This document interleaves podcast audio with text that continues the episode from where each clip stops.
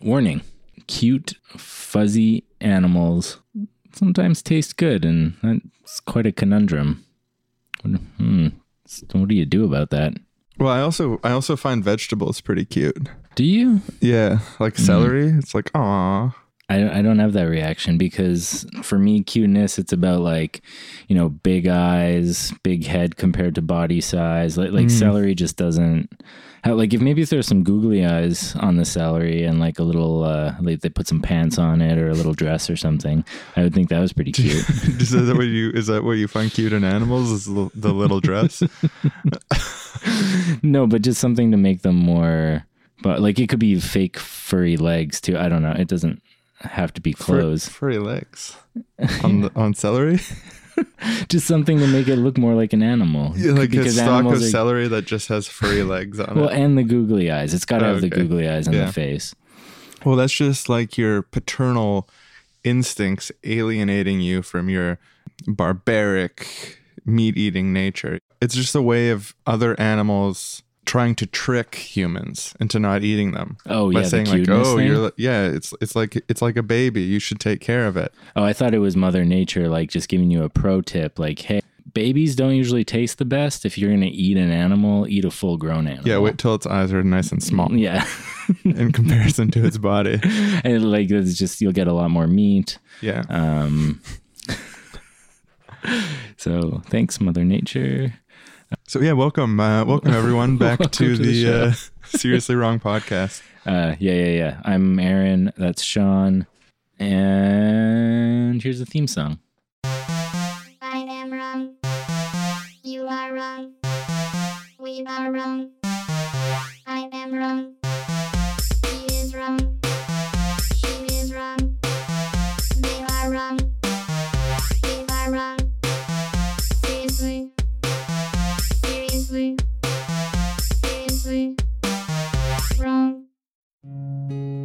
Today's episode of Seriously Wrong is brought to you by the soothing sounds of the Slaughterhouse nighttime relaxation mixtape. I know um, for myself, after a long day of eating my delicious bacon for breakfast, chicken sandwich for lunch, and my two course steak dinner at the end of the day, I like to relax and sleep with the soothing sounds of the slaughterhouse. Now, I, I suffer from insomnia and I often have a hard time relaxing uh, at the end of the day when I want to sleep. But I found actually, since I've invested in this, this 5 CD set, The Sounds of the Slaughterhouse, it's just, I fall asleep in a wink because I'm reminded of all of the animals that were killed for, for my food and also precisely the sound they made uh, when they were killed. So, thank you, Sounds of the Slaughterhouse Nighttime Relaxation Mixtape. You've cured my insomnia. Proud sponsor of the Seriously Wrong podcast. Um, so, Aaron, when I first came over here, your house smelled really, really good. It, it smelled like bacon. Like it smelled like a not just some bacon, but like a lot of bacon. It was uh, three pieces of bacon. Only I three? only three. Yeah, but I mean, it smelled like a big pile. well, I did. I did call it a pile, and it was. It was piled in a bowl uh, as I was eating it. I also had more bacon earlier today. I had a I had a breakfast sandwich at Tim Hortons, and so that had bacon in it also. But then it was later. It was some lunch. I was like, "What do I have that's easy to make?" Threw some bacon. So like you were in your fridge and you were moving your hand across all the different options. You're like, mm, yeah, that's not tortured enough. Uh, I'm not sure if that really suffered. Ooh, bacon, perfect. Like, what's the smartest animal that I have in the fridge right now? the pig, Which, definitely. yeah, which animal has the most human-like features that you'd like really bond with if you kind of like that spend has some like time the, with? the intelligence of like a, a three to four or five year old child or something like that. Um, yeah, So yeah, I'm also not a vegetarian or a vegan. or a vegan. No, I'm I'm omnivorous. hmm and like I've went through periods of time where I leaned really heavily in the direction of like vegetarianism. Never really vegan. I think I've always had cheese and eggs in my diet, hmm even at my most vegetarian. But also, there's a bit of a cognitive dissonance because I do. I'm pretty compelled by a lot of the arguments for minimizing the amount of meat in your diet or eliminating. Like I admire people's commitment to being full vegans. I, I mean, I think that's a commendable thing to do. like for example with Jeremy Corbyn, knowing that he's a vegetarian makes me like him more as a political figure. Right. But Um, whereas knowing Hitler's a vegetarian has no effect. Well, maybe a little more. Uh, It's just he's you like know minus yeah, like, it's on a it's, scale it's of- not enough. it's not enough to win him back in my eyes. right. But I'd say it's a it's a notch in like a good in the right, good it- column. right. Yeah, I agree. I had a period of time where I was like, I was shooting for vegan and I was doing it most of the time. And I didn't eat any meat, I think, for six months. And I had some minor cheese cheating going on, maybe some eggs, but I don't even think that. I think it was mostly pizza, having cheese on pizza primarily was compelled by the uh, health arguments at the time. That was the reason that I I went vegan, and I was kind of just like learning how to eat food at that point in my life. I was like 24 and still uh, Recovering uh, picky eater? recovering picky eater. Yeah, so I was like, I got washed up in the veganism one for a while, but then like the pendulum swung so far in the other direction that I was like hating and trolling vegans for quite a while, and now I just kind of mellowed out. I can remember. I think the, probably the first Facebook argument I got into on your wall, I was taking your side against some uh, militant, snarky vegans. But yeah, I think like the, I mean the arguments they're they're pretty convincing, especially if you watch slaughterhouse videos that you know people have filmed.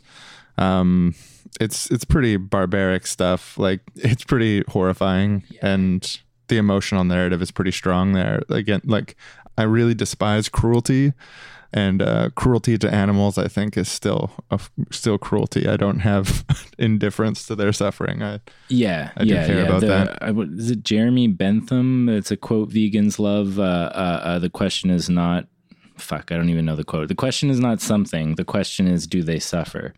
I don't. I forget what the something is, but the the point is that like animal suffering is uh, suffering, and it's something we should care about. And I think that's something that I hope everyone can agree on. the quote is the question is not can they reason nor can they talk, but can they suffer. Yeah, in terms of like animal rights, if I'm not mistaken, he was like the one of the fathers of the idea that animals should have some rights in society, which I'm in favor of. But going quickly back to the health arguments, like something that I think everyone can agree on and every diet you'll ever find everywhere all agrees on is that vegetables are good for you and that eating lots of vegetables is fine like like just as much as you want like Yeah, there's no you never meet anyone who gets serious health problems because they ate too many vegetables. Yeah, tons of vegetables. We can all agree on. I guess you, like you can eat a vegan diet that's really shit, like just potato chips and, and fries, and there's there's vegan junk food out the ass that you can eat. But generally, people who become vegan for health reasons are focusing on how healthy vegetables are.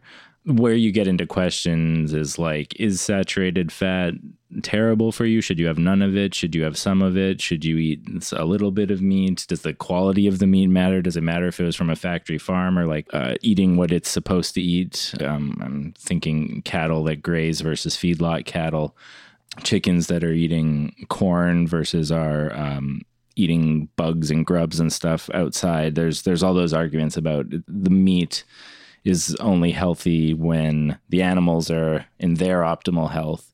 And in order to do that, they can't be in these factory farming situations where they're all closed in and not just being tortured, but also like spreading disease around and it's filthy and there's poop everywhere and like, Cramped into tiny poopy cages, yeah. screaming with no beaks. Yeah, being kicked by desensitized uh, workers who have come to see them as like mechanical, like non beings that that don't suffer.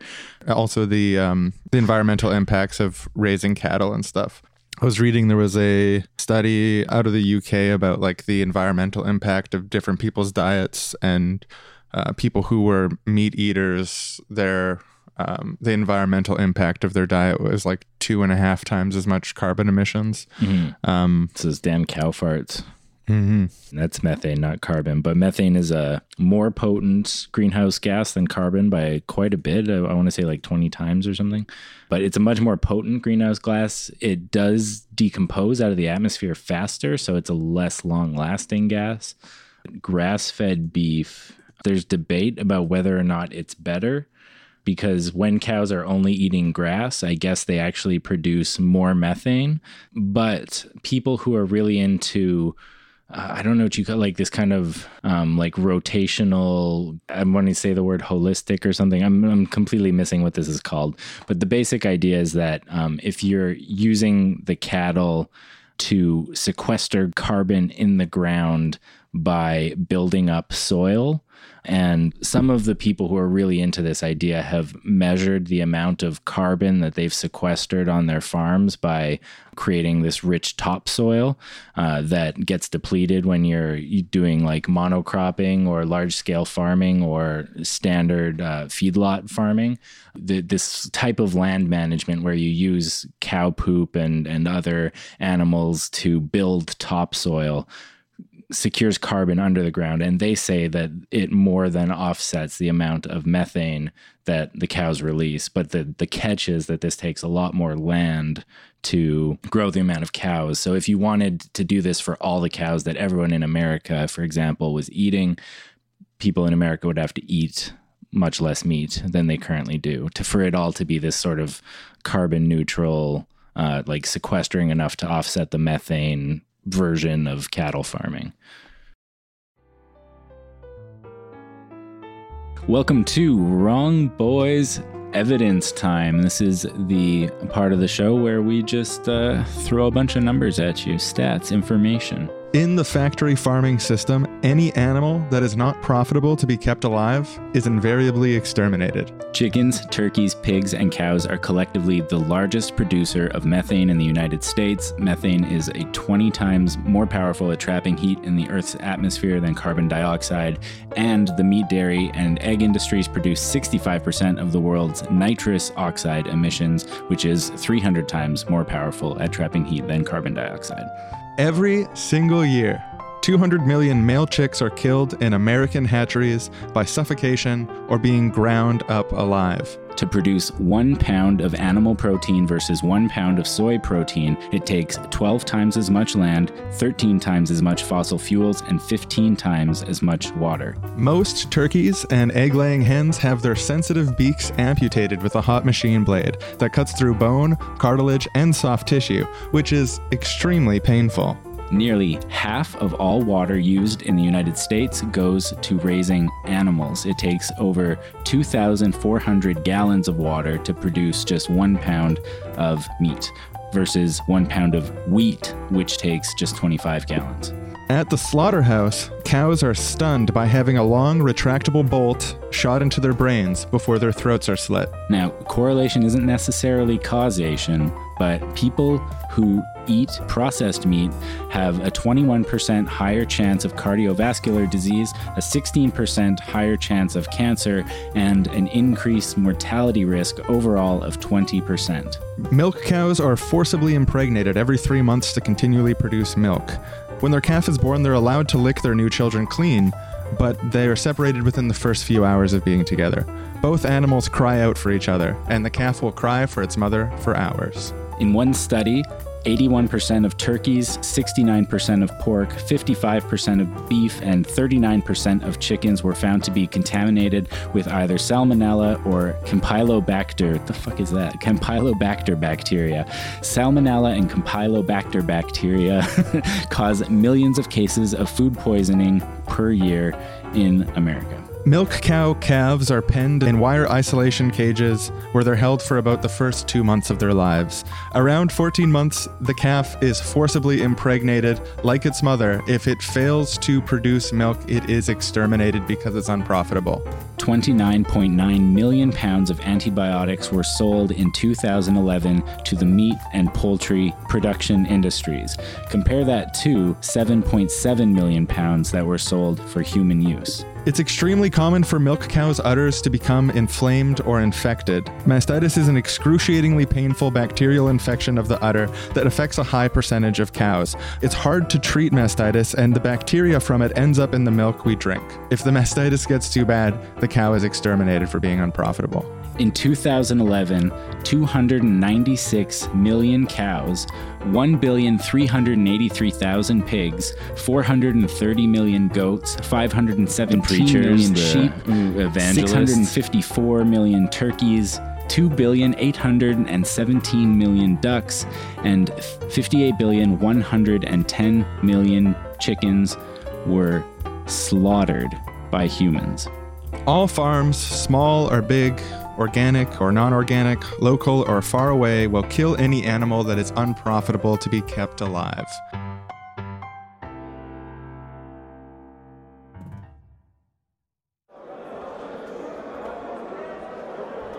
Man, I can't stand those like self righteous vegans who are like, "Uh, yeah, oh, everyone's got to be vegan. It's like, hello, have you ever tried bacon? Probably not. Probably not. It's like, try it. It's really, really good. Yeah, but it's just like nobody cares that what you eat. Nobody wants to hear about it all the time. Nobody like Yeah, just like, keep if you want to do that, sure. But yeah, yeah. Quite done. But what, by the way, what do you think about my new bacon T-shirt? Oh, it's awesome. Bacon, it just says, I eat bacon, and it's got a big picture of a man holding two fistfuls of bacon, smiling. He's wearing his own bacon shirt. You want you want to know a secret? Sure. Uh, if you lean in close and just scratch the bacon in his hand a little bit, Scratch and sniff. scratch and sniff, it smells like oh bacon. my God, I love bacon.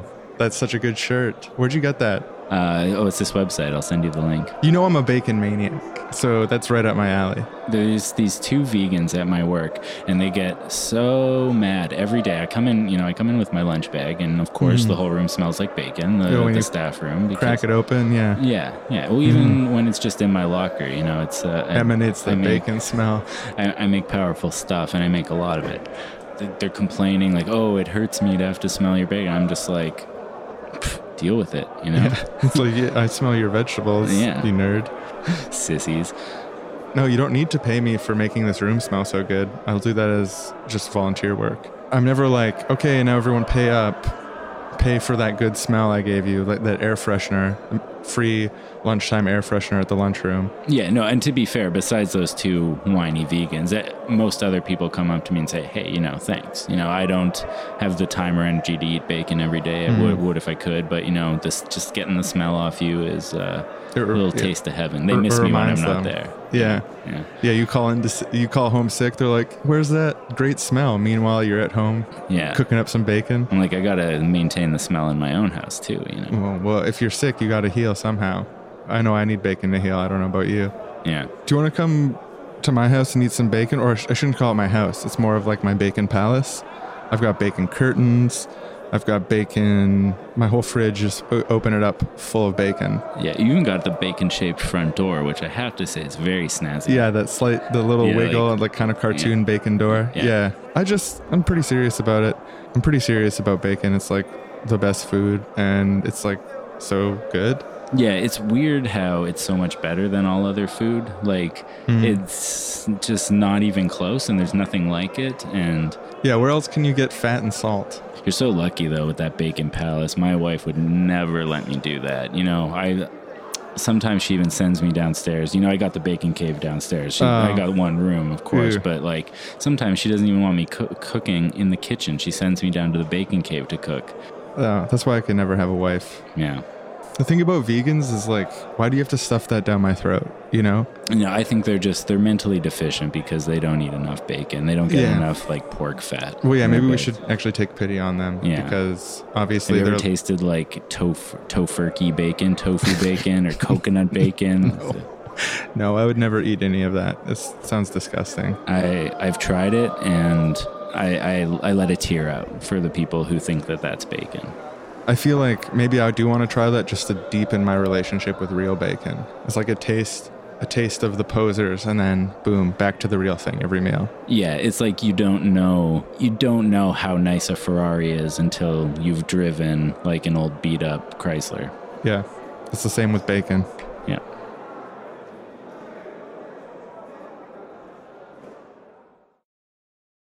So um, recently here in uh, in BC, about a week ago, um, a activist group called uh, I think it was Mercy for Animals. Yeah, Mercy for Animals released some footage of a uh, chicken farm uh, in Chilliwack in the Fraser Valley.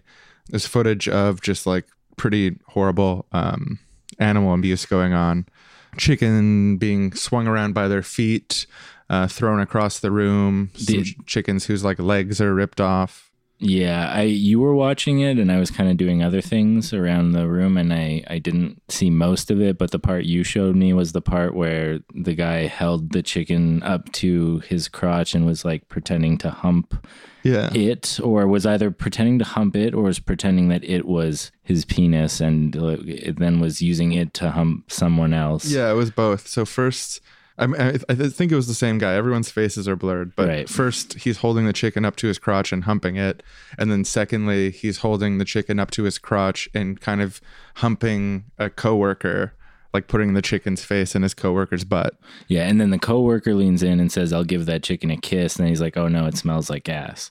Yeah, So because its face was in his ass a second before. Right, right, right. Um, and that was like the least horrific part of the video from what you're describing. Like, still not not very nice, but so yeah, these the workers were hired to round up chickens for a slaughter pl- plant in Port Coquitlam that's owned by Lilydale, which is a subsidiary of Sofina Foods Incorporated.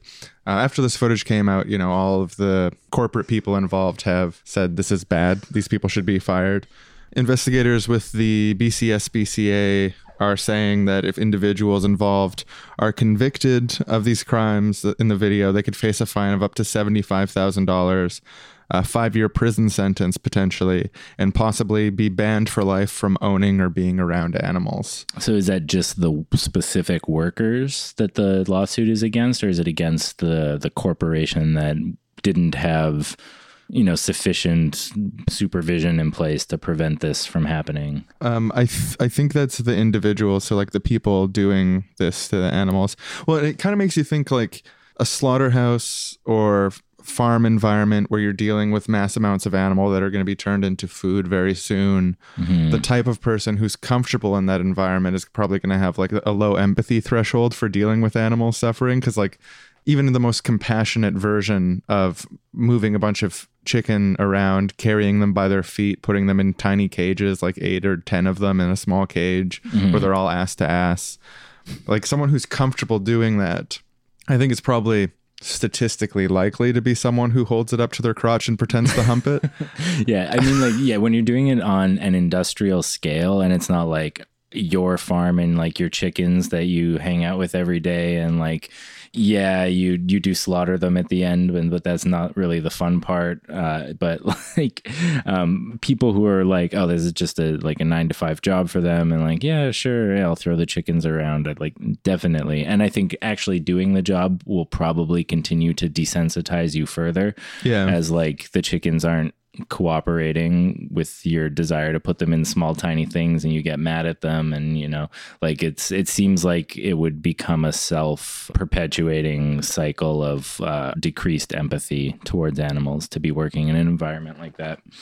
Even in farms that are like more humane, still ultimately like you're grabbing a living, kicking animal, you know, putting it upside down in a metal thing and slitting its throat and watching it like bleed out and kick its feet until it's dead with like without any sort of anesthetic or comfort or like not it seems a little bit like if they were injecting it with like a sedative before they killed it and stuff yeah like but then you'd get the sedative in you.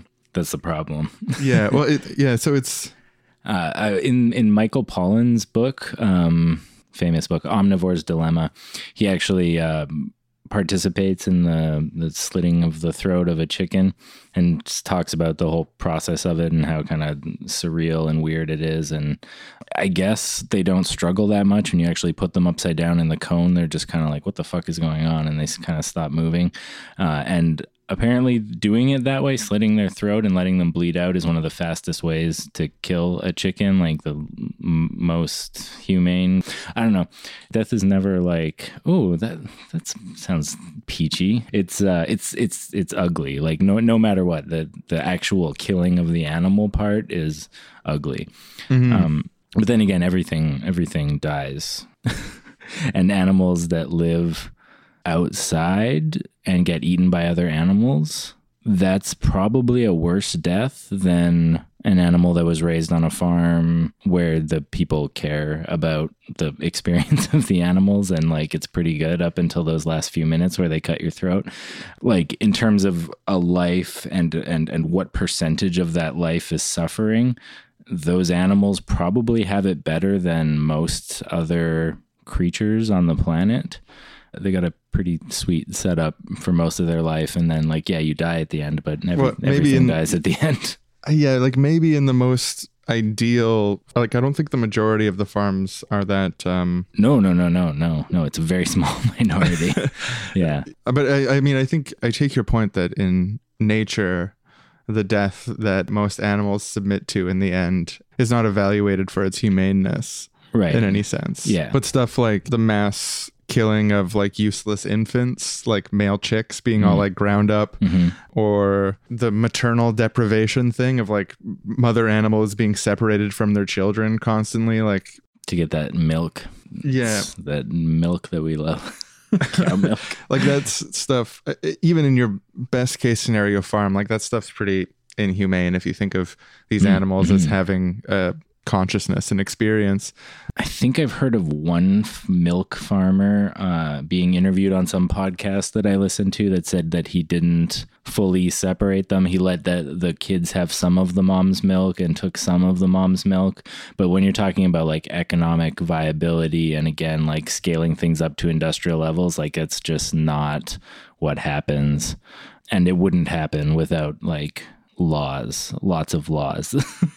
the, the only way to prevent all of this horrific stuff is is like really cracking down um, on these practices legally because there's there's no other way to stop. I mean, like maybe you can convince everyone to become a vegan, um, and that's the way to end animal suffering. That's the way that a lot of vegans seem to think that you're gonna end animal suffering. But um, I tend to disagree with that. I tend to think that most people aren't going to become vegans, and some people probably shouldn't.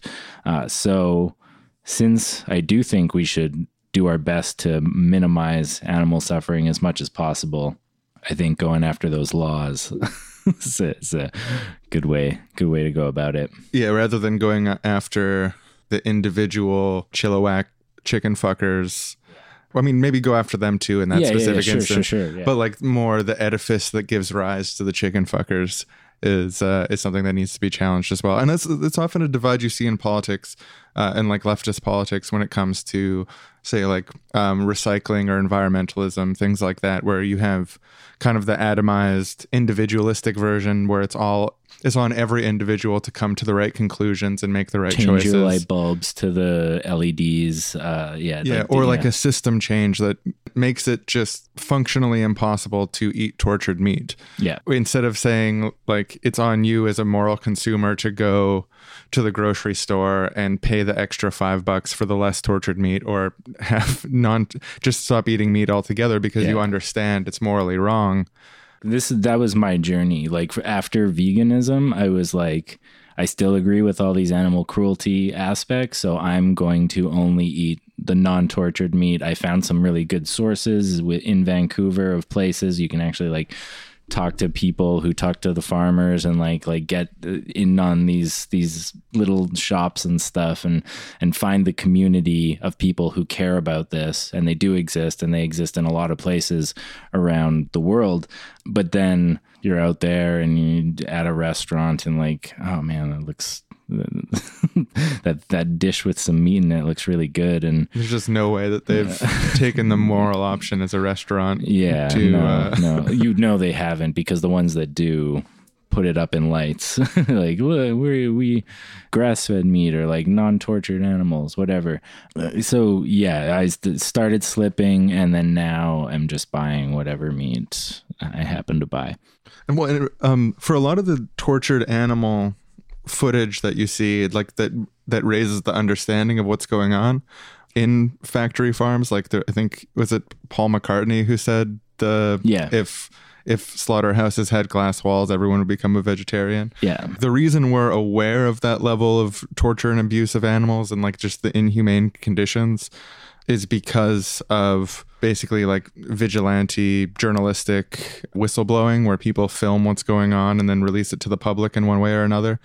And there's actually kind of an organized effort from meat lobbyists and stuff like that to make it illegal to do that, to put, you know, big fines in place. Right. There is there is laws against that in America, right? Yeah, I in, think- in Canada, do I- you know? They're called ag-gag laws. yeah. I believe they exist in a number of US states, but they haven't been successful elsewhere. I don't think we have them in Canada.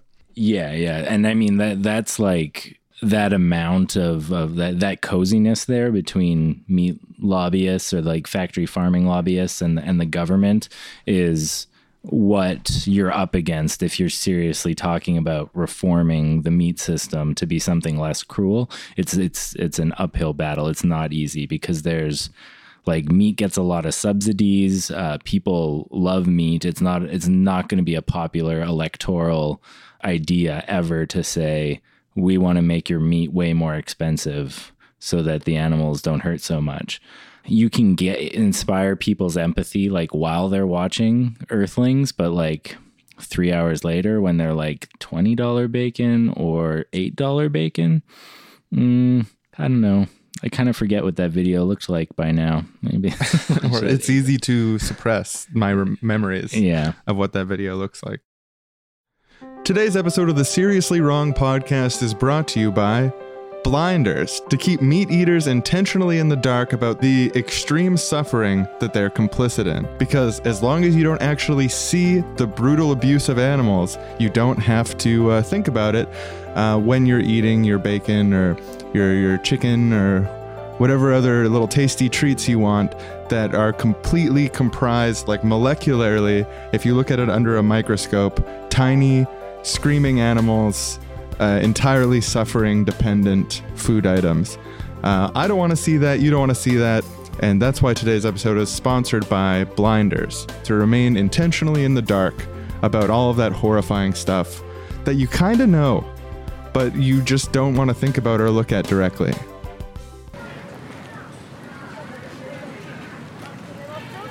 You know, they called us utopian dreamers. They really did. That we'd have full animal liberation by 2019, but here we are. Yeah, and it's, it's amazing how quickly humanity caught up and realized that you know humans aren't superior to animals. Animals can do anything humans can do. We're Basically the same. basic, yeah, we're we're just all animals. The distinction between animal and human, there's horse persons, there's human persons, there's dog persons. We're all just persons. And it all started when everyone chose to be vegan. Yeah, in late 2017. Just over a period over a couple months, it's kind of, you know. I the- remember the when meme went viral. Veganism went viral. I remember And- thinking like, wow, well, my friends went vegan too. Like it wasn't just me. Like what what's happening? And then all of a sudden, we just completely stopped genocidal factory farming, stopped the enslavement of farm animals, and let them all free, and uh, gave them full uh, full legal status, voting status. yeah, create a new amendment to the uh, Constitution and Clop amazing. once for Hillary, clop twice for Trump. I was asking uh, Fido the other day, my roommate, uh, what he thought about the upcoming election. Oh, and is this the roommate you were telling me about? yeah, yeah. I Uh. mean, more more horror stories. He he was just like sitting there panting, and I'm like, hey, you know, what do you think about what's going on on the TV? And he throws up all over the carpet. And then, and like, I mean, you know, Well, I accidents happen to happen. agree if you're talking about the Trump Hillary thing. I'm just kidding. True no, that's really but, like, inconsiderate for sure. Yeah, I mean the bathroom's right there, um, and even if you can't make it to the bathroom, okay, you threw up on the carpet. We all make accidents. Go get a rag and clean it up. And Yeah. I'm just like Fido, clean up, come on, and it's not even listening to me. It's like, hello, clean up your own vomit. so That's rough. And and then I'm sitting there cleaning it up, and he's just staring at me. He's just like. Like, oh, you got nothing to say about this mess that I'm cleaning up for you? Is just That's yeah. like I had this roommate once, and he uh, he would just leave pistachio shells everywhere, and. I'd be like, Craig, the fucking pistachios again. It's like we've already talked about this, and and he'd just be like, Oh, I'm sorry, I'll try. I'll Right, try and to. keeps doing it. Yeah, keeps doing it. yeah. Like for so long, it's like fuck. Like At wake least he said sorry. Fido doesn't even say sorry. Well, at a certain point, it's like, what does sorry even mean when you don't Yeah. change the behavior? It's like, fucking Craig, pistachio shells again in here. What are pistachio shells doing in my room? What were you doing in here? What the? What are you? It's like, oh, I was looking at your DVD. It's like, what the fuck, Craig? Pistachio shells. And you're looking at my DVDs when I'm not home? Like, what the fuck? Anyways, it's like, Yeah, I don't know, it kind of reminds me of what you're talking about. Yeah, bad roommates. You know, it's like, is the cuddling worth it? Paying all the rent, doing all the cleaning, buying all the food. Like, I basically completely take care of this person. Um, but I mean, just, Just inconsiderate. It's like, Yeah. yeah, I don't but know. it's so nice sitting next to him on the couch, you know? And like, I kind of just swallow the rest of it, you know? Even though it's not fair. Yeah, it was kind of like me and Craig. Like, although he was really inconsiderate, he like wouldn't do the dishes and stuff. Like, just always knowing that he was by my side, like a companion, Yeah. and like You play video games together. I remember Yeah. you guys used to love doing that. and- taking him to the park and like watching him run around with other people. Playing frisbee with him was a blast, and so I kind of put up with it. But at a certain Yeah. point, it's like Craig, I have to stop paying your rent. I can't put food out for you. you oh my to- god, watch out. There's a cop. That horse You're didn't bleeding, signal. you're bleeding. I'm gonna I'm gonna uh That horse didn't signal. keep pressure on the wound. Uh, what an inconsiderate driver. Hey, um, could you uh, could you call an ambulance, sir? Yeah, I, I would get my own cell phone out of my pocket, but I'm I'm trying to keep pressure on his wound, and it looks like his muscles are weak, and he can't do it for himself. He's not even looking at me. What's he chewing? Can you can you call the police? Can you ask someone else for help, Sir, sir? Did he just poop in the street? what a dick. I Can't believe that. So there's this argument out there. I've seen it uh, at- attempted to be demonstrated with math, and I've seen attempts to debunk it with math, and I have no idea what's true. But this it's an interesting argument, and this is the basis of it, which is that uh, your average vegan is killing more animals per year with their diet than your average person who eats grass-fed cows uh, as the, their their main dietary staple, and and um, organically grown vegetables and avoid grains. Because the argument is that when you eat grains, you're eating these large monocrops, uh, grains and beans, soybeans, thing, anything that's a large monocrop that that's um, harvested with a thresher uh, kills a certain amount of snakes, groundhogs, mice, rabbits. Things get caught up in that thresher, and animals die to bring you grains and monocrops. So, uh, if you eat beef every single day, you're maybe eating one or two cows a year, uh, but you are potentially, if you eat grains every single meal, killing hundreds of small animals uh, per year for your diet. That's a weird kind of like utilitarian argument of like reduce the amount of individual animals that are Are yeah, are being killed and suffering. Um, like you you want to think you're so high and mighty not eating any cows, but the reality is you're actually you're not eating them, but you're causing the deaths and suffering of untold small animals that would otherwise be in this area grain is being produced. Uh, but then also like like farm animals are fed soy, they're like fed yeah, the argument only stuff. works if you're talking about grass-fed cows that don't eat any soy, any corn, anything. Like otherwise, you're just compounding it because the cows are eating grain, which is the usual vegan counter argument to this argument. You're you're eating the cows that eat the grain and also eating grain, so you're still worse than me, which is totally true for anyone who isn't a strict 100% grass-fed beef eater. Uh, this argument is bad for you if you're not that. It reminds me of another kind of weird argument I ran into is like a lot of people have been shifting to eating chickens rather than red meat. I think over the last 10 years, uh, the production of beef has went down by some significant percent, like 5 or 10 or 15%, something like that. yeah. Um, and uh, which they call switchitarianism. Some people call it that. I'm not sure if they want, I would want to be caught calling it that, but um, uh, the, the argument is made that since you're eating, since chickens are physically smaller, if you're eating the same amount of meat, you're causing more individual animals to suffer. Or you're causing more. Yeah, it's the same sort of utilitarian number of animals argument. Like, yeah, torturing one cow and eating every part of it is better than torturing 30 chickens. yeah, a bunch of a bunch of chickens and then eating them even though the chickens are technically healthier for you you're actually causing more pain. And if you take that logic as valid, then you the logical conclusion is breed or genetically engineer the largest animals possible, like cr- create giant super chickens. Yeah, I mean they're already like that's what they use steroids for and and growth hormones and things like that, which uh, to you increase, know, yeah, like the meat the yield meat- per chicken. Yeah, but it has that side moral benefit of having to kill fewer chickens.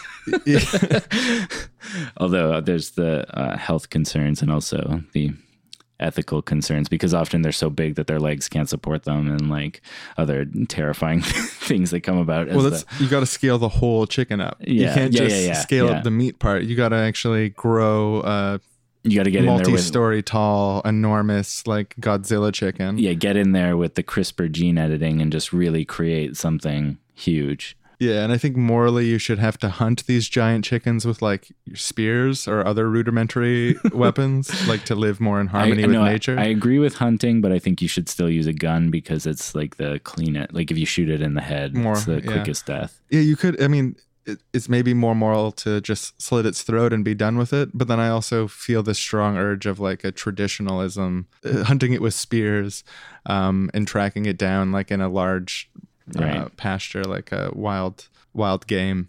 I think that's more morally right in a different way. One other weird argument, quickly, quickly, is this idea that I've seen on a few like very obscure blogs um, that we should not just end human caused animal suffering, but animal caused animal suffering, that we should end all predation, all eating of any animal by any other animal.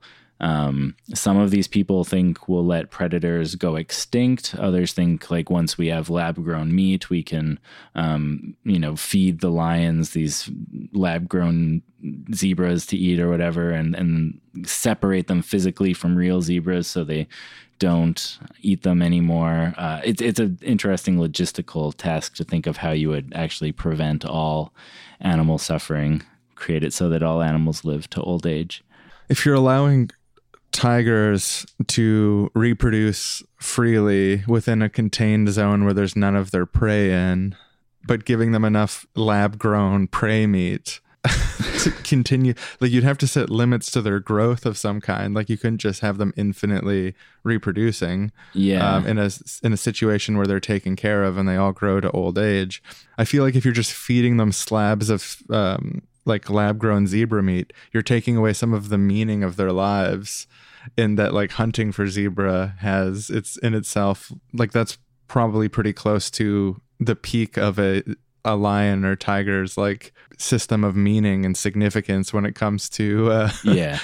Also, just separating species from each other isn't going to end animal on animal violence. Like like bears will sometimes eat their uh, own children um, or attack each other for territory. Like many animals will do this. Like like there's um, no shortage of non-feeding animal on animal violence going on and we have to figure out how to also prevent all of that in the event that a bear does attack another bear do you like punish him right put him in jail for a bit so he learns what he did or like uh shoot him with a maybe maybe we can inject them all with some sort of like neural compound so that we can eliminate violence from them uh, in a, like a transhumanist transanimalist way. Yeah, so the the lions and the zebras are still together, but the lions just know better than to yeah. eat zebra. yeah they're either just reprogrammed or yeah they've had like a moral advance i guess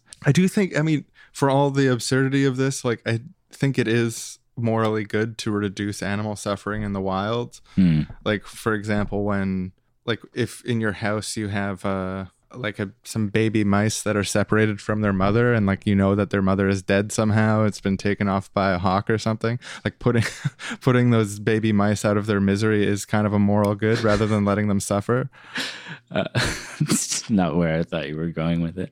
You know, you should raise them as your own and like be the mother for them. um, yeah, no, I mean, I can see that. Or if you have like a dog, uh, a really mean dog who's being really mean to one of your cats and like scratching at it and hurting it, you probably want to prevent that, like separate them or train your dog better or whatever. Um, definitely some animal on animal violence. Um, could be eliminated. Though part of me is just like, no man, cycle of life, nature, that's brutal out there. That's that's the real world, man. you can't change that. You're just messing with the with the God's design with nature. We should. Need I mean, the dark for the light to be distinct. we, we should probably start with eliminating unnecessary animal suffering under the stewardship of humans. Yes, yeah, Um, that I'm on board with. but I also I think there is some again some validity to reducing suffering where you find it if you can. Yeah, yeah. When I think of it more in terms of you know trying to push a bit in that direction, uh, this eternal tension. Yeah, I would. That's the direction I'd want to push it. Not in like making animals, n- not like dog fights or something. Like making animals hurt each other more. Um, if we're gonna have some effect, it should be in the lessening suffering direction. Maybe in like 2000 years if you listen to us make light of the idea of reducing wild animal suffering we'll seem like such barbaric pro-violence pro-suffering morons who are totally out of touch with the new political and moral realities of the future. Well, it's true. We will be. We are out of touch with the political realities of two thousand years of now. Mm, I like to think we're pretty on point. that most of the episodes people listen to 2000 years from now they'll be you like guys are way ahead of their time. yeah it's like, this is like it was produced today this episode of seriously wrong is brought to you by just how much better you're gonna feel than everyone else when you stop eating meat. Like yeah sure it kind of sucks. Meat tastes good and it's everywhere and like you know it's in most of the meals in most of the restaurants but like uh, when you can just like give your best friend the stink eye across the table at the restaurant because you got the vegan option and they didn't oh that just warm filling feeling of, of righteous superiority is just there's n- there's nothing like it and uh, that's what today's episode is brought to you by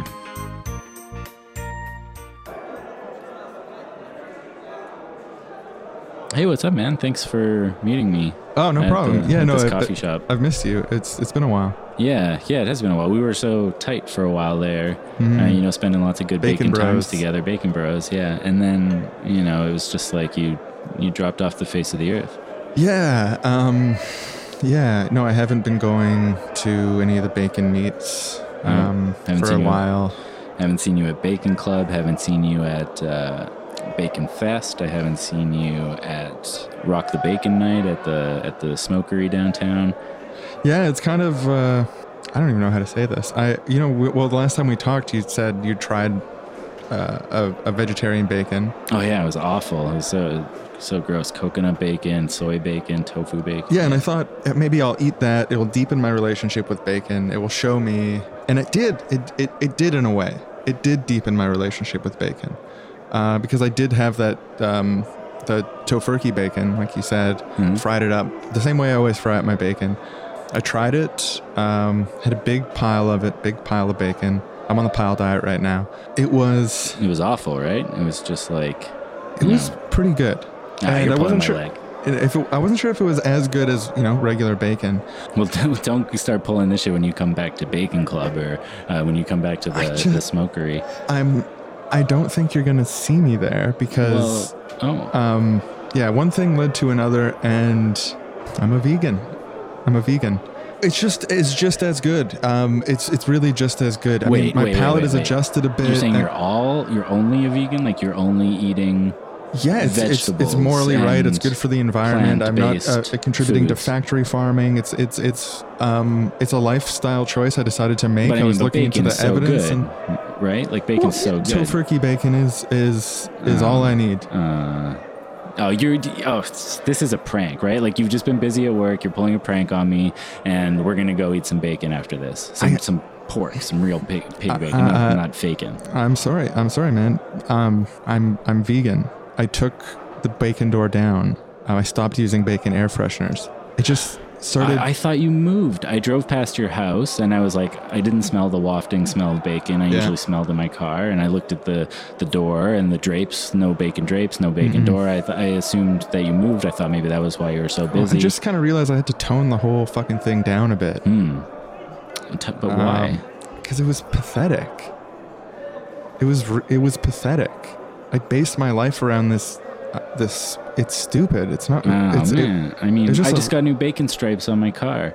I was so excited to show them to you, the new paint job. I mean, that's it's all good for you. I'm not. I don't want to be like a preachy vegan or whatever. But I just for me in my life, when I looked at my life and where I was at, I was alone. Um, I was living in a bacon themed house. I was wearing wearing bacon themed clothes. But I mean, you're still eating bacon eat, for every meal. You're still gonna eat bacon sometimes, right? Like pork No, bacon. well, no, like no. you're vegan. I'm a you vegan know, now. But then I'm trying to take care of myself. To kind gonna- of turn my life around with this. I was looking at it all and I was like, man, that- this is sad. It's a it's a pathetic way to live. it's Mm, not. But I mean, how are you gonna Bacon's not even that bacon? good. How are you gonna heal without bacon when you're sick? Medicine. Met, right, But I mean, but and also like protein. Where are you gonna get the? No, it's the a it's a it's a the, fat the and- doctor actually said the amount of bacon I was eating was was giving me brain damage. Well, we know that doctors are all part of the anti-bacon conspiracy. no, like no, said. I really think they're not. And I think that's one of the mm. damaging thing about these groups that I was mm-hmm. in. You know, it's kind of You're, I think they're really damaging. you're you're joking me. You're pulling my chain. Like I can't. I can't. I don't. I don't believe it. you th- this is a prank. Ashton Kutcher is gonna jump out. It's gonna be like, ah, you got punked, and I'm gonna be like, ah, you got me, but you didn't get me. I'm telling you right now, you did not get me. I don't believe it for a second. This is an elaborate scam. Yeah, you got me. I moved to a bigger bacon palace, bro. Ah, I knew it. I knew it. Where are you living now? Where are you up? Uh, I'm up on Fifth and and uh, Fifth and Chesterfield. I can't believe you stayed away from all the bacon events for a I've whole been month. I've been really busy working on a major bacon project. Oh, yeah? I've got a lot to tell you about this bacon project, bro. You got to come with me up to my bacon hut. We're gonna get this. Man, when you said that Tofurky bacon was just as good, I was like, Just pulling your leg, dude. oh, God. what do you think? I'm Yeah. bonkers. You know, I didn't believe it, but for a second, I, have- almost did. I was scared. I'm not a vegan. I have tasted bacon before. it's like, hello, it's so good. oh, that was fucking priceless. You should have seen your face. I think you were starting to cry. Were you starting to cry? Well, I mean, you know, don't. don't You're crying. Well, I'm just happy. I'm happy that it's that it's not true. You know, I thought for a second that maybe it was. Dude, and you're, you're crying you like a, a, hug? Me a bacon hug. oh, yeah, vegan style hug. Oh, a couple bacon bros No, hugging. Come on, fuck off. Let's go eat some bacon. Shut the fuck up. Oh, Let's vegan go. boy, shut the fuck up. Ugh. Let's go up to Bacon Palace. I got a major project to show you about. Yeah, I can't wait to see the new place. I'm often like a, a criticism of vegetarians. I used to be more partial to that. I think is more more bullshit now, which is like the idea that veganism or like advocacy for veganism is classist because it's like a privileged Western thing to be able to have Yeah, vegan. to be able to go drink juice cleanses and have these healthy like fourteen dollar salads and like like walking around say New York City and finding a, a vegan meal to eat out is almost always going to be more expensive than finding a, a meal with meat in it, like for the same amount of calories or however you want to make a comparable analogy. Like the vegan options at restaurants are often more expensive. Not always, but often. Yeah. Um, getting a salad, a side salad at McDonald's is like way more than getting fries. I guess those are both vegan technically, but but um Yeah, well, it, it's. I mean, I think there's systemic forces that push people towards meat eating. Like, with the example of McDonald's, like your cheapest option is probably going to be a burger, yeah. um, like, a for a meal. McDouble. But like the actual cost of preparing like nutritious vegan food, like for example, like rice and beans with a little vegetables on the side, you could probably get that cost like really low if you're making it in bulk, um, Oh, yeah, especially. yeah. And if yeah, if you have time to cook and like a house to cook in and like all those things already, then yeah, yeah, like making vegan meals for someone who's even just like working class, isn't in complete poverty, is definitely easy to do on the cheap. I've done it. And I had absolutely no money for those six months that I was vegan. I was living on credit cards and like just buying vegetables and, like you said, buying some rice, beans, like making pots of stews and stuff. Like it's super cheap. But then it, when you bring it into the realm of like restauranteering and how there's economic incentives placed towards bad food options, like I think that's where the argument has some validity. Um, but then I also I, I, I've got kind of mixed feelings because I feel like on one hand the argument that it feels kind of classist to say this, but like restaurants are kind of a luxury. If you go to restaurants a lot, you're spending more money than you need to on food. Hmm. But on the other hand, there's a strong part of me that thinks like everyone should go to restaurants all the time and it should be normal. It should just be way cheaper. the idea that eating vegan is inherently more expensive than eating meat is definitely bullshit. But I think for like certain poor working class people, it's going to be much harder to eat vegan than it is to eat meat because meat options are available everywhere. And yeah, restaurants, like if you just need to eat something right now, buy a fucking bacon McDouble and some fries, it's like five bucks, six bucks, and it's a it's a decently filling meal. Like there, there is nothing like that vegan available. Maybe there should be. Yeah, for sure, Um, for sure. Um, also, I kind of object to it, like early in the framing of this discussion, you're talking about like poor people not being able to afford juice cleanses or fancy salads, and I think this is often done in discussions about veganism is like conflating this like dietary palate with a very specific type of like bougie, upper class, elitist dietary palate posturing, or mm-hmm. like the the political veganism as a upper middle class sign of like wokeness versus the actual just like dietary palate itself where i think the dietary palate itself is kind of class neutral but it gets very conflated with this cultural idea of like the snooty vegan it's like telling you what to eat and stuff like that. And i just i mm-hmm. wonder to what degree that's really exaggerated and th- I mean, that's, that's not to say that there isn't vegans who are like this, because there definitely, definitely is. Mm-hmm. And even from a small amount of reading on the issue of veganism today, there was a couple articles I read that started like making me be like, "Man, fuck you!" Like, Yeah, if we can just maybe end the episode on how annoying some vegans are, and they don't represent all vegans, but god goddamn, just like my number one pet peeve is comparisons to the Holocaust. Just basically saying like, oh, you think you care so much about the Holocaust, but there's like ten Holocausts happening every year uh, against animals, and you don't even care about it. And it's like, well, I care, but I feel like I, I, I definitely don't care as much about that as I would if it was happening to Yeah, humans. and- and I think that's right. Jewish people aren't animals. Yeah, yeah. Uh, or I mean, all people are animals, but the the category of people is separate in important moral ways from the category of other animals, and I think when people try to collapse that distinction.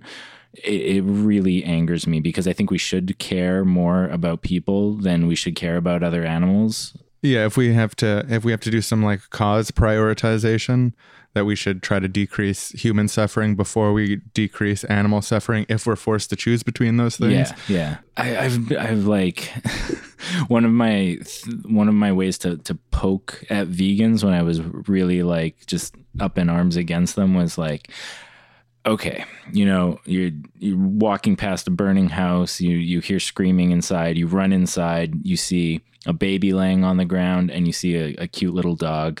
The both of them are just like scared and whimpering and you can't get them to move. Which one do you pick up and carry out of the house? Like do you is that a hard choice for you or is it an easy choice because the baby is just the, the you care more about babies than dogs as as you should.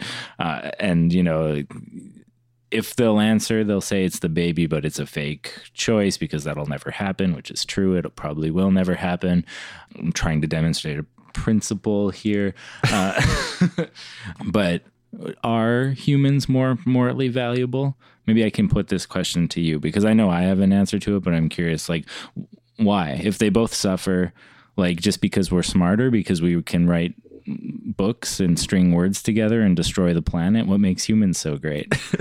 Well, I mean, human we we are fundamentally different than other animals in that we're self-aware and that we have I think a role as like stewards of the planet. Either we accept that role or we don't, but we're given the capacity to do that. Whereas like a pig is never going to have the capacity to either condemn or save the planet Earth from disaster. Yeah, Um, yeah. Pigs are never going to have the chance to uh, prevent an asteroid from hitting the Earth somehow. humans might not even be able to do that either, but it's it's on the, the table. Yeah. Um, and that doesn't mean that we shouldn't care about the suffering of animals. I just think that we should care about the suffering of human beings and the suffering of animals in different ways. Caring about the suffering of humans, it's like a sense of fraternity or brotherhood, whereas with animals, it's more like a sense of stewardship. Uh, we just undeniably have kind of an authority over animals that we can exercise either for benevolent ends or for malicious ends. Yeah, and, and it's an authority that just comes out of, as you said, capacity. Like we have the capacity, if we wanted to, to round up millions of animals and put them into these concentration camps and and murder them, as we do, or we have the capacity to not do that. Uh, so, like just just by virtue of how intelligent we are, how how much we can manipulate the environment around us, we're faced with a choice that other animals aren't faced with, and and it's those capacities that I think make us more morally salient than other animals. Also, one other quick point on that because I've thought about these things way too much.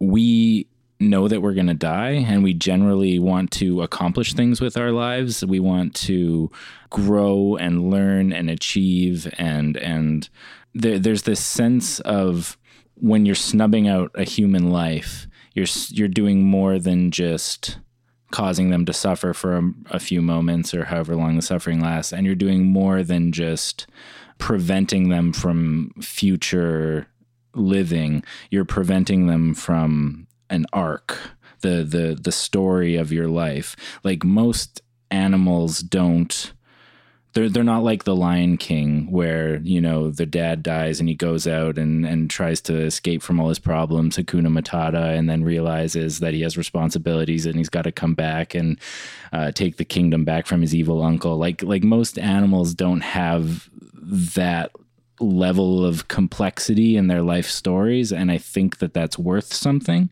And i think that most humans do have those stories. They have these like you talk to anyone in their life story they they have these these moments of growth and these moments of uh, important uh, character building and accomplishment. And then there's just so much more depth and and richness to what humans are capable of and i think i think that's important. Yeah, I find myself partially disagreeing with you just because, at least with certain animals, I think we don't fully understand the capacity of different animals. Like, because of uh, technological innovations and communication innovations and stuff that we have, like, it's clear that our capacity is higher than them. But I'm just, I'm, I think what's giving me pause here is, I mean, we, we like, we know, for example, that pigs are pretty intelligent animals. Mm-hmm. But I just watched the other day a documentary about Koko, the sign language gorilla, the gorilla they taught sign language. yeah yeah And I was really kind of like, I've known about Koko for decades, like since I was a kid. Yeah. It's like this weird novelty thing. But I never really thought about it philosophically, like what it means that there's a gorilla still alive today that can talk to us. And not only in like very broad ways, like I'm hungry or give me that or something, but she built her own grammatical structure to a certain degree to facilitate how gorillas don't have the fine motor skills to do signs in like a the same way humans do. And she can kind of tell more complex stories. Like there's an example of there was another sign language gorilla that was raised with Koko named michael. He was a man of few words. Like he wouldn't uh, uh, Koko was a lot more talkative but when he was asked about his his mother and like what he remembered about his mother like the the signs that he put together was like cry sad uh, smash face mouth cut neck sad cry which is like was interpreted as a description of when baby gorillas are taken from the wild and put into captivity is often in the context of like their family members being slaughtered. So like this is decades after he watched his mother die and he's able to describe in sign language the emotional experience of watching his mother be slaughtered.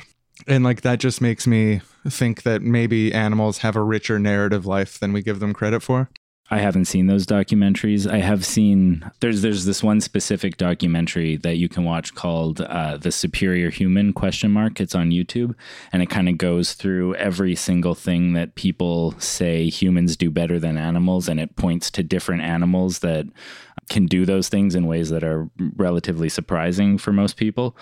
So that's just another point kind of against what I was saying. I still obviously believe what I was saying, but um, like I take your point that we probably underestimate animals. Like in the past, people did actually think that animals didn't suffer. I think that was a Descartes argument. Like they, they just didn't have consciousness, so they couldn't suffer.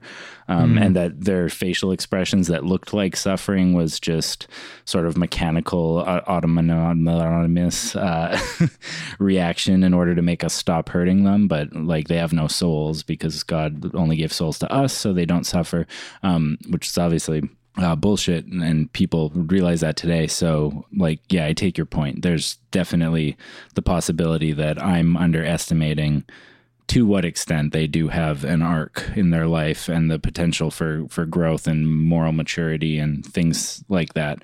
I still think we probably have more of it, but we've also probably talked about this enough. Yeah. So, I mean, in conclusion, what's the answer? Like, should everyone become vegan right now? Will that solve the problems? No, and like we didn't quite get into all this, but like I think there's really strong arguments that some people don't do well on vegan diets. Like some women lose their periods and become infertile. Um, there, there's no culture in history that has been successfully vegan intergenerationally and I th- like maybe there that's just circumstantial, but maybe there's a reason for that. Vegetarian definitely has existed and is definitely possible, um, but vegan to is more it, iffy. make it an I'm, I'm just not sure choice that people in a can system live in optimal. that's providing these bad choices to people can people is probably not like the political So route that we wanna answer. follow like if we're talking about minimizing the cruelty to animals that type of thing we need more like systemic change which is kind of a political struggle that we need to figure out how to frame it in terms of like not in like a f- shushing and finger wagging type of way that makes people defensive and angry and like doesn't work Yeah, yeah, and it's just like it's it's a hopeless endeavor to imagine that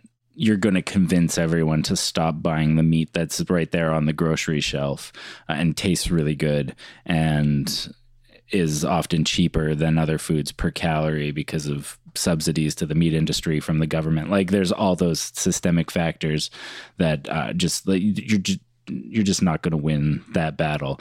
Battles that could possibly be won are going to be at the legislative level. What about something like taking all subsidies to like meat, dairy, etc., and then just reappropriating them as like basic income? So like you'll get your chunk of money that you can pay for the increased cost of meat. So it's all it's all neutral. It should hypothetically be neutral, right? Like the mm-hmm. amount that meat goes up in cost, you're given money that you could potentially subsidize your meat buying. But then when you're at the grocery store shelves, you're actually reminded of the real cost of the stuff rather than yeah.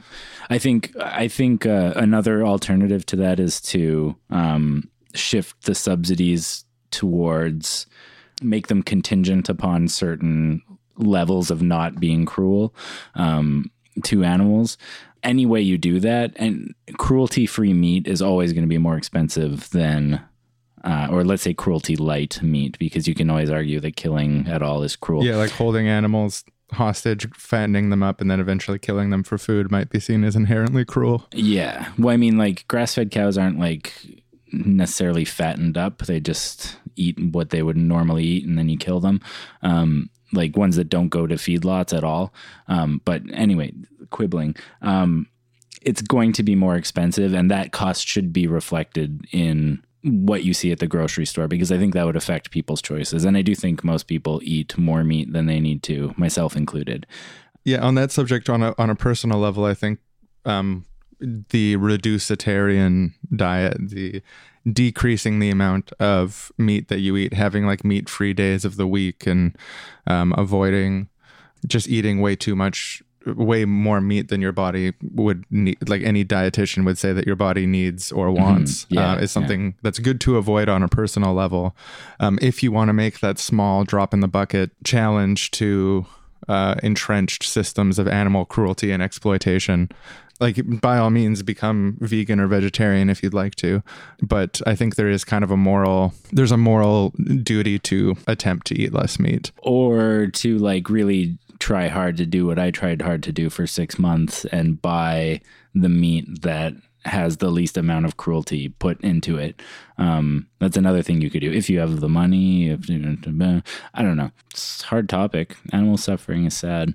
Yeah. No, and it's really I think it's it's something I don't spend a lot of time watching videos of animal cruelty as much as I have in preparing for this, but I think it is kind of a sobering thing that people should The put a little energy into. The most to- videos of animal suffering I've seen recently have been at the bus stop outside the Broadway City Hall uh, SkyTrain station, where you're waiting for the 99. Uh, sometimes there's TVs set up out there with uh, people with pamphlets showing videos of animals being tortured, and uh, I'll uh, I'll take a look as I'm walking past or waiting for the bus. Uh, that's the since I watched Earthlings like five, six, eight years ago. Can't remember now.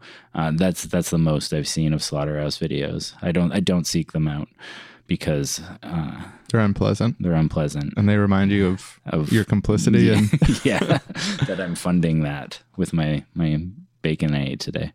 watching suffering is is is kind of uh, a negative experience. Um, and so I guess there's an argument that you're just increasing the amount of suffering in the world by encouraging people to seek out these videos, but um, Not a good or that you're another argument along those lines is you, that you're desensitizing yourself to that suffering um, uh, rather than putting it up on the horrifying pedestal it belongs on. But every now and then, it's a good it's a it's a good little reminder, especially if you've already kind of decided you want to eat less meat. Um, Oh, but- yeah, it's great motivational uh, tool for eating less meat. Yeah, watch yeah watch slaughterhouse videos. Watch earthlings. Like um what's his name? I want to say joaquin phoenix. Yeah. his, his voice the terrible videos it just all comes together in this like it makes you want to stop eating meat right then and there See, I think the wrong boys got to the bottom of this. yeah and that's a hard one to get to the bottom of veganism but we did it Thanks for listening to the show. Uh, we do an episode every week. You can visit us at seriouslywrong.com, S R S L Y W R O N G.com. We want to do uh, our little part to make the world a more moral and humane place. Doing comedy sketches about the suffering animals is just one tiny way to do that and it's and i hope we do an all right job at that um, so uh, yeah see you next week and thanks for listening thank you I'm wrong, you're wrong. She's wrong, he's wrong. I'm wrong, you're wrong. She's wrong, he's wrong.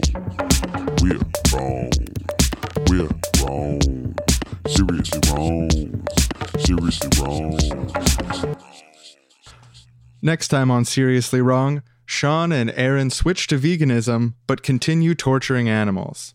It would be wrong to eat them. but it would also be wrong to put all of those calf farmers, uh, the factory farm owners, the people who work at the factory farms out of a job. Like those people rely on the slaughter of animals for their livelihood, and who are we to take that away from them? Yeah, so we'll just put all the dead slaughtered animals in a big pile somewhere and not eat it because it's wrong. Next week.